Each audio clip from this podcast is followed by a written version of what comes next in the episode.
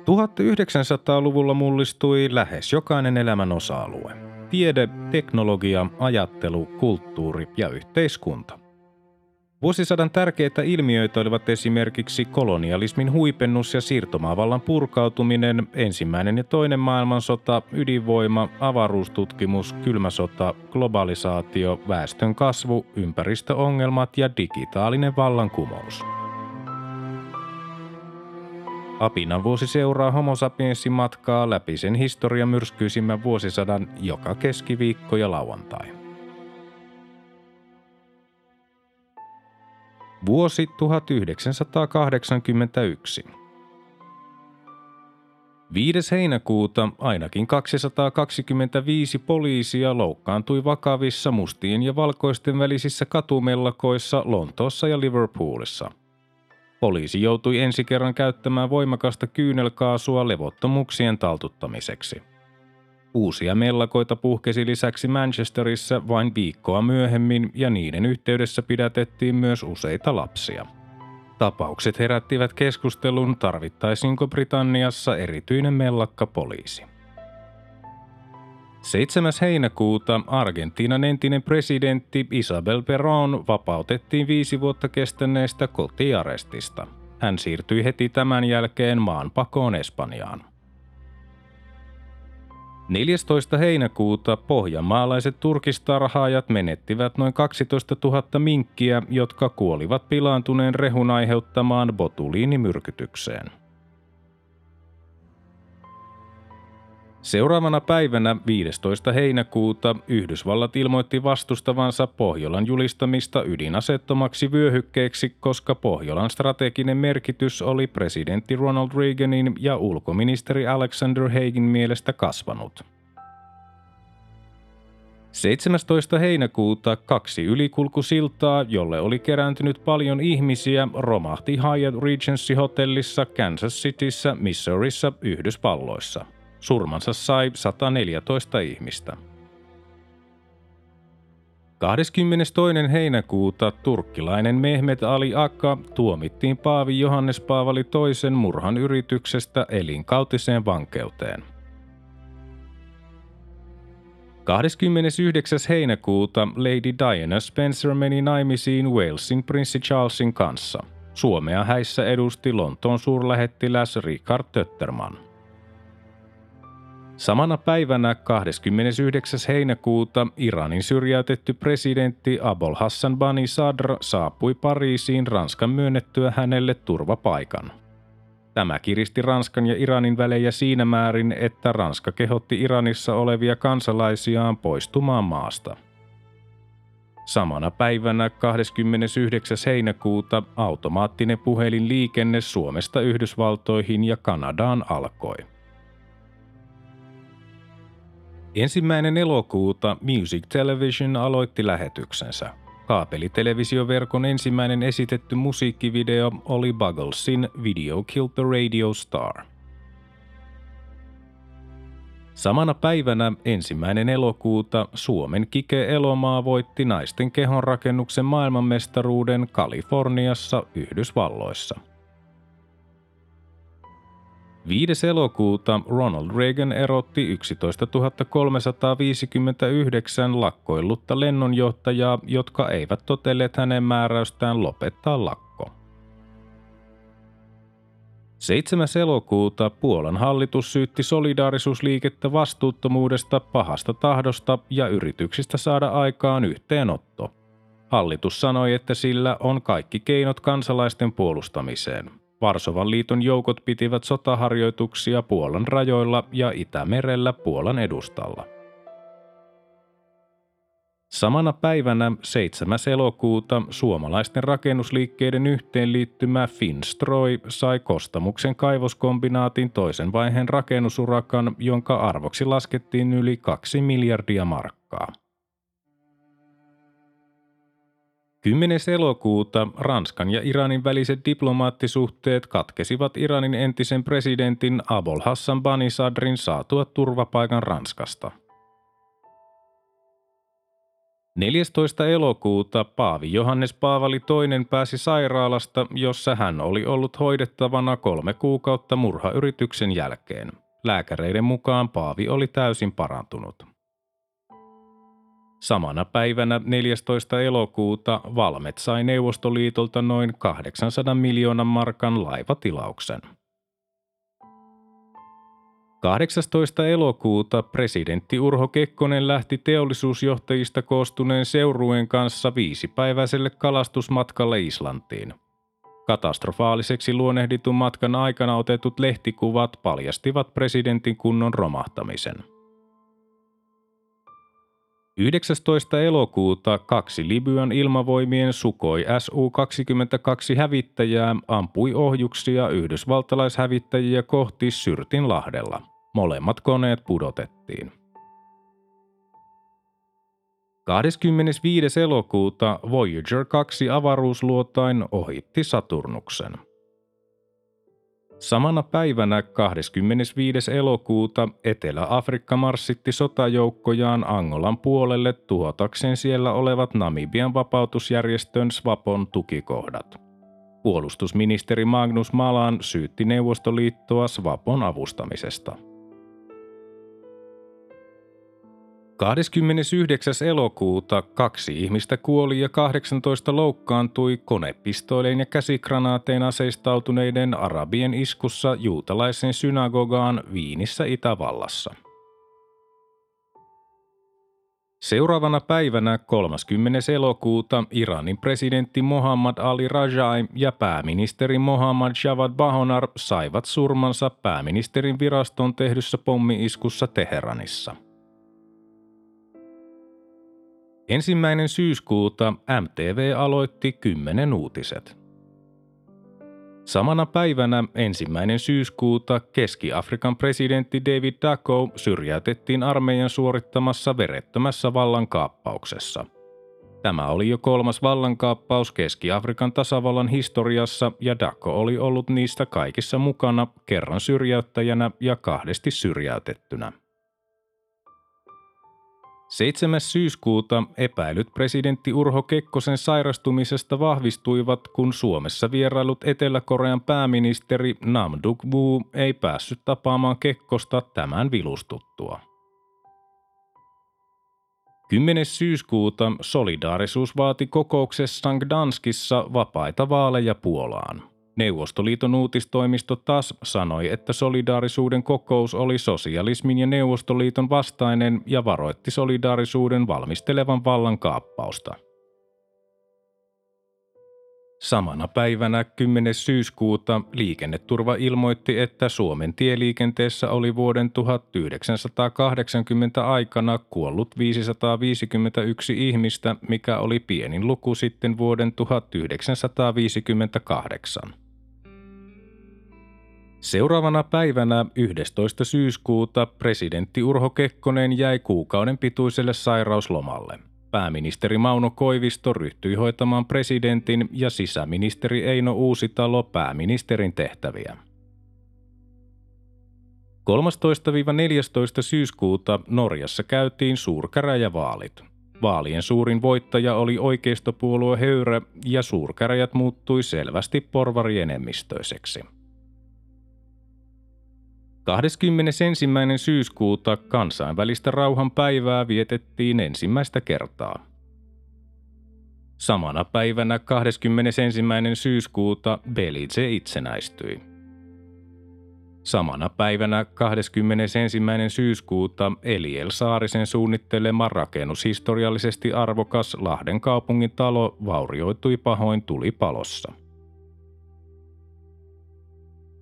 24. syyskuuta ryhmä armenialaisia terroristeja valtasi Turkin konsulaatin Pariisissa ja otti 60 panttivankia.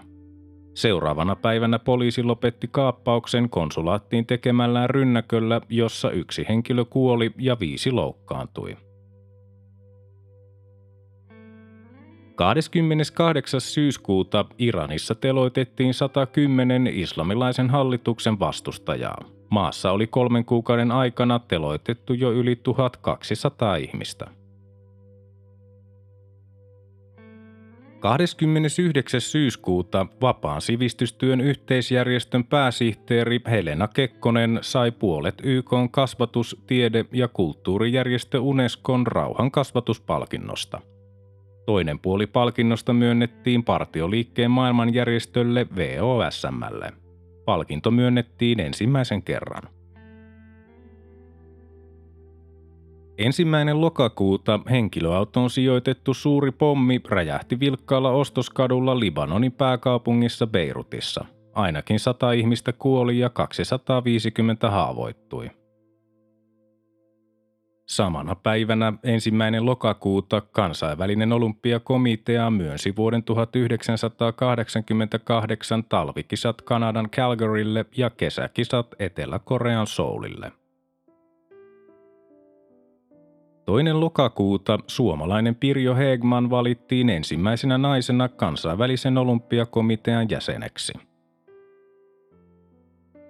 5. lokakuuta Uudenmaan läänin hallitus totesi Helsingin kaupungin johdon ylittäneen valtuutensa metrohankintojen yhteydessä –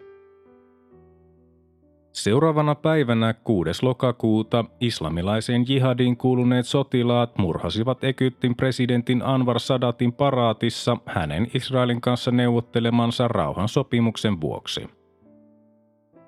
Samana päivänä 6. lokakuuta presidentti Urho Kekkosen sairauslomaa pidennettiin kuukaudella – 13. lokakuuta Höyren puheenjohtaja Kåre Willoch muodosti Norjan ensimmäisen puhtaan oikeistohallituksen toisen maailmansodan jälkeen.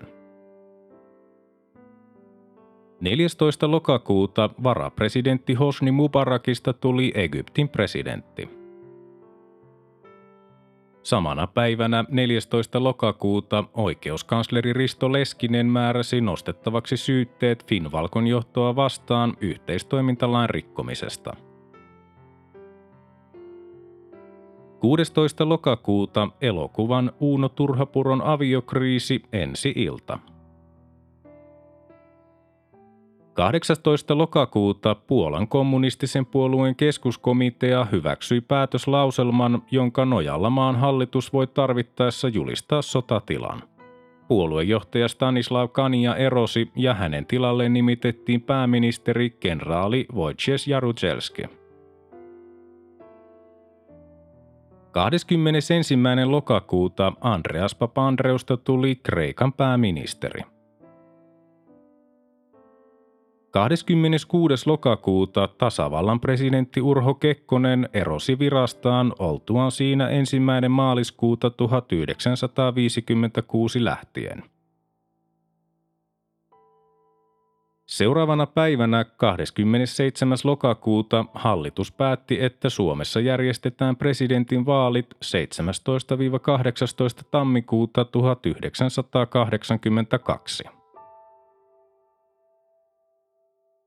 28. lokakuuta U-137 sukellusveneselkkaus. Ruotsi esitti Neuvostoliitolle vastalauseen sen vuoksi, että neuvostoliittolainen sukellusvene oli tunkeutunut syvälle Ruotsin aluevesille.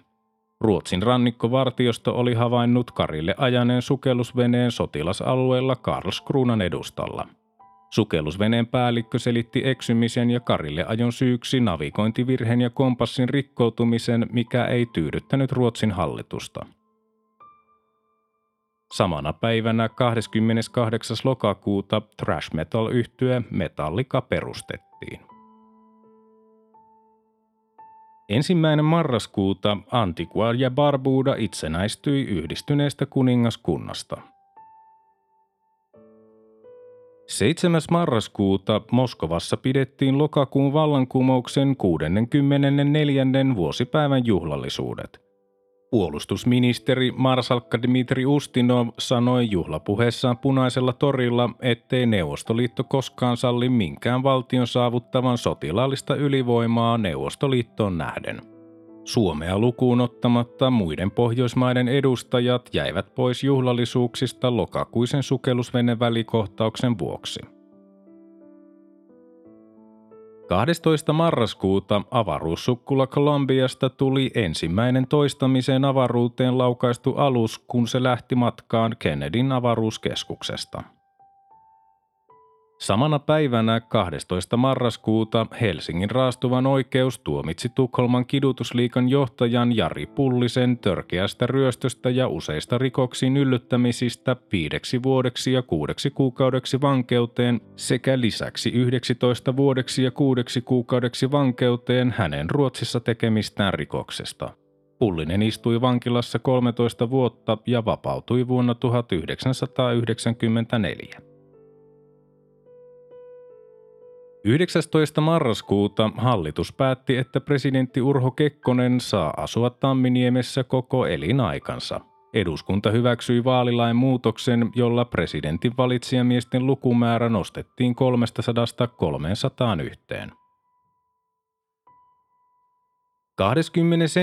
marraskuuta brittiläinen Gibraltarille rekisteröity säiliöalus Globe Asimi katkesi kahtia Klaipeidan sataman edustalla Liettuassa. Kova myrsky paiskasi satamasta lähdössä olleen aluksen päin aallon murtajaa, jolloin aluksesta vuoti mereen suuri määrä öljyä. 23. marraskuuta Iran kontraskandaali Ronald Reagan allekirjoitti salaisen määräyksen NSDD-17 antaen CIAlle oikeuden värvätä ja tukea Nicaraguan kontrasissejä. Samana päivänä 23. marraskuuta veronkiertoon erikoistunut tanskalainen kansanedustaja Mugens Glistrup tuomittiin jatketusta törkeästä veropetoksesta neljäksi vuodeksi vankeuteen ja neljän miljoonan kruunun sakkoihin. Glistrup uskoi tuomion tuovan edustamalleen edistyspuolueelle lisää Tanskan ankaraan verotukseen kyllästyneitä äänestäjiä. 30. marraskuuta kylmä sota, Yhdysvallat ja Neuvostoliitto aloittivat Genevessä neuvottelut keskimatkan ydinaseiden vähentämisestä Euroopassa. Neuvottelut päättyivät tuloksettomina 17. joulukuuta. Ensimmäinen joulukuuta jugoslaavialainen DC-9 törmäsi vuoreen lähestyessään Ajacion lentokenttää Korsikalla 178 ihmistä sai surmansa. Toinen joulukuuta ministerineuvos Viktor Vladimirov ilmoitti, ettei Neuvostoliitto aio puuttua millään tavoin Suomen tuleviin presidentinvaaleihin – 3. joulukuuta aamulehti täytti 100 vuotta. 4. joulukuuta Neuvostoliiton tunnetuimman toisinajattelijan Andrei Saharovin ja hänen puolisonsa Jelena Bonnerin kerrottiin ryhtyneen syömälakkoon – heidän tarkoituksenaan oli painostaa viranomaisia myöntämään viisumi Moskovassa asuneelle Liisa Aleksejevalle, jotta tämä pääsisi matkustamaan puolisonsa Bonnerin pojan luokse Yhdysvaltoihin. Saharovin ja Bonnerin ilmoitettiin lopettaneen syömälakkonsa 9. joulukuuta. 6. joulukuuta presidentin linnassa ei järjestetty perinteistä itsenäisyyspäivän vastaanottoa presidentti Urho Kekkosen sairauden vuoksi. 9. joulukuuta Yhdyspankin varatoimitusjohtaja Ahti Hirvonen valittiin pankin toimitusjohtajaksi. Entinen toimitusjohtaja Mika Tiivola jatkoi pankin pääjohtajana ja johtokunnan puheenjohtajana – 11. joulukuuta YK turvallisuusneuvosto valitsi perulaisen diplomaatin Javier Perez de Cuellarin järjestön uudeksi pääsihteeriksi vuoden 1982 alusta lähtien. Yleiskokous vahvisti Cuellarin valinnan 15. joulukuuta. Cuellar ilmoitti keskittyvänsä pääsihteerikaudellaan etenkin kehitysmaiden ongelmiin ja maailman rauhan turvaamiseen – 13. joulukuuta Wojciech Jaruzelski julisti Puolan sotatilaan estääkseen kommunistisen järjestelmän hajoamisen. Seuraavana päivänä 14. joulukuuta Israelin hallitus antoi parlamentille esityksen Israelin lainsäädännön ulottamisesta Golanin alueelle, mitä pidettiin miltei alueliitoksena – Syyria tulkitsi päätöksen sodan julistukseksi ja vuoden 1973 aseleposopimuksen irtisanomiseksi. Yhdysvallat, Neuvostoliitto ja Arabimaat tuomitsivat päätöksen. 17. joulukuuta YK turvallisuusneuvosto tuomitsi yksimielisesti Israelin päätöksen liittää Golanin kukkulat alueisiinsa. Samana päivänä 17. joulukuuta terrorijärjestö Punaiset prikaatit kaappasi yhdysvaltalaisen kenraalin James Dozierin Veronassa Italiassa – Italiaan sijoitetuissa NATO-joukoissa työskennellyt Dozier oli ensimmäinen punaisten prikaatien kaappaama ulkomaalainen. Samana päivänä 17. joulukuuta suurvallat alkoivat syytellä toisiaan Puolan tilanteen kärjistämisestä. Yhdysvaltain presidentti Ronald Reagan arvosteli Neuvostoliittoa osallistumisesta ihmisoikeuksien polkemiseen Puolassa – Pravda puolestaan kirjoitti vähän myöhemmin Yhdysvaltain pyrkimän luomaan Puolaan tilanteen, joka johtaisi Neuvostoliiton väliintuloon. Samana päivänä 17. joulukuuta länsi-afrikkalaiset Senegal ja Gambia allekirjoittivat sopimuksen löyhästä Senegambian konfederaationimisestä valtioliitosta – Samana päivänä 17. joulukuuta 11 henkinen vähemmistö erotettiin SKDLn eduskuntaryhmästä vuoden 1983 eduskuntavaaleihin saakka. Syynä oli vähemmistön harjoittama enemmistön vastainen menettely budjettiäänestyksissä. 18. joulukuuta laulujoutsen valittiin Suomen kansallislinnuksi – 27. joulukuuta suomalaiset urheilutoimittajat valitsivat ampumahiihtäjä Heikki Ikolan vuoden parhaaksi urheilijaksi. Ikola oli voittanut äänestyksen myös vuonna 1975. 29. joulukuuta Yhdysvaltain presidentti Ronald Reagan ilmoitti Yhdysvaltain ottavan käyttöön talouspakotteet Neuvostoliittoa vastaan Puolan tilanteen vuoksi – 30. joulukuuta puolueeton yksityinen yhdysvaltalainen tutkimusryhmä totesi raportissaan, että El Salvadorissa oli vuoden 1981 aikana murhattu 12-17 000 ja Guatemalassa 9-12 000 siviilihenkilöä.